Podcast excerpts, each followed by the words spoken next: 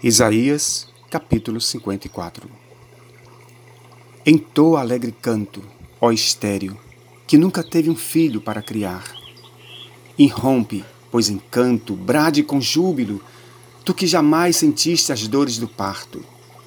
Porquanto mais numerosos são os filhos da abandonada do que os filhos daquela que tem marido, declara Yahweh, o Senhor.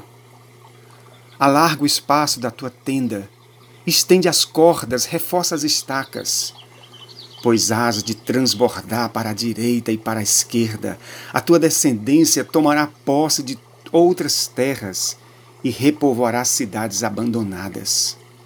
Não temas, porque não tornarás a ficar envergonhada, jamais te sentirás humilhada, porque não ficarás constrangida. Em verdade, Hás de esquecer a condição vexatória da tua juventude e não te recordarás mais da humilhação da tua viuvez. Pois o teu Criador é o teu esposo, e Yahweh, o Senhor dos exércitos, é o seu nome. O Santo de Israel é o seu redentor, e ele é chamado Deus de toda a terra. O Eterno te chamará de volta, como se fosses uma mulher abandonada e aflita de espírito, uma mulher que se casou jovem tão somente para ser rejeitada, diz o Senhor. Por breve momento eu te abandonei, mas com profunda compaixão eu te farei retornar. No impulso de indignação, escondi de ti o meu rosto, mas logo me compadeci de ti, levado por um amor que jamais se extinguirá declara Yahweh, o teu redentor.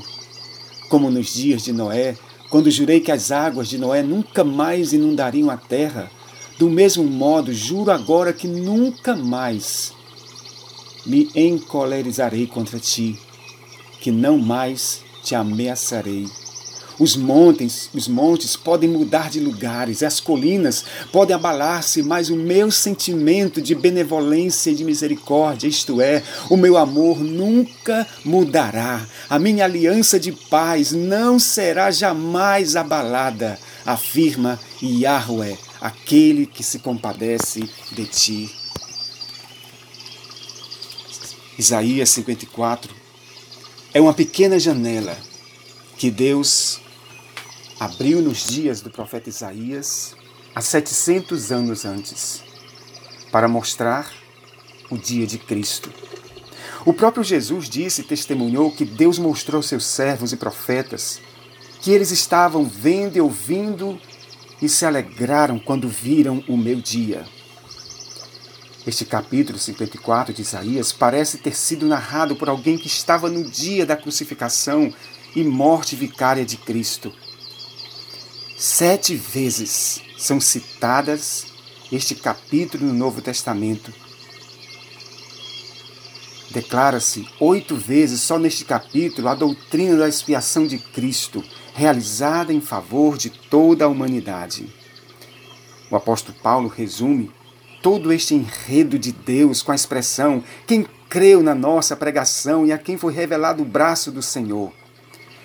Hoje, Diferente dos crentes do passado, nós temos a iluminação maravilhosa do Espírito Santo para entender e compreender que Deus, aquilo que Deus nos deu gratuitamente em Cristo Jesus. Oh, meus irmãos, não desperdicemos, não menosprezemos, não joguemos fora o maior e melhor presente de Deus que Ele já preparou para nós Jesus disse para Nicodemos: "Porque Deus amou ao mundo de tal maneira que deu seu filho unigênito para que todo aquele que nele crê não pereça, mas tenha a vida eterna." Nossa existência neste mundo tão breve só vai ter sentido e valer a pena se tivermos ao nosso lado e no nosso coração a presença gloriosa deste maravilhoso presente de Deus chamado Jesus. Em Apocalipse capítulo 3, tem uma cena maravilhosa. Jesus batendo a porta e dizendo: Eis que estou à porta e bato. Se alguém abrir a porta do seu coração, eu entrarei, cearei com ele e Ele comigo. Jesus não invade os nossos corações. O inimigo, pelo contrário, ele derruba portas, ele invade famílias, ele quebra, ele não respeita os limites estabelecidos por nós mesmos.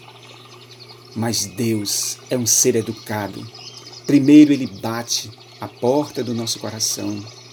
Se alguém abrir a porta do seu coração, eu entrarei e nós vamos cear juntos. Deus quer fazer uma festa conosco na nossa alma, no nosso interior. O Senhor quer realizar grandes bênçãos na tua casa, na tua família. Tão somente abramos os nossos corações e com a nossa boca, como disse Paulo, se com a nossa boca confessarmos Jesus como Senhor e Salvador das nossas vidas e com o nosso coração cremos que Ele ressuscitou dos mortos, nós somos salvos. Há uma festa de Deus esperando por nós, há um banquete maravilhoso na eternidade esperando cada um de nós. Quem vai dizer? Quem vai decidir? Não é o diabo. Quem vai decidir somos nós. Deus, o Criador maravilhoso de tudo, já fez a sua parte. Quem vai decidir isso sou eu e sou você. Ah, meus irmãos, que neste dia, nesta manhã, nós possamos abrir a nossa boca, abrir o nosso coração e dizer: Vem, Senhor, vem habitar nas profundezas da minha alma, vem fazer a diferença, vem fazer aquilo que eu nunca consegui fazer e jamais vou conseguir, porque, Senhor, sem ti nada sou, nada temos. Que o Deus eterno e poderoso, no nome de Jesus, abençoe cada um de nós nos fortaleça, nos mantenha de pé na Sua presença. Que o Deus eterno entre com paz, com saúde, com alegria e com vitórias na família e na vida de cada um de nós nesse dia. Que a graça de Jesus, que o grande amor de Deus, o nosso Pai, que a comunhão e as consolações do Espírito Santo permaneça sobre todos nós, não só hoje, mas para todos sempre. Amém.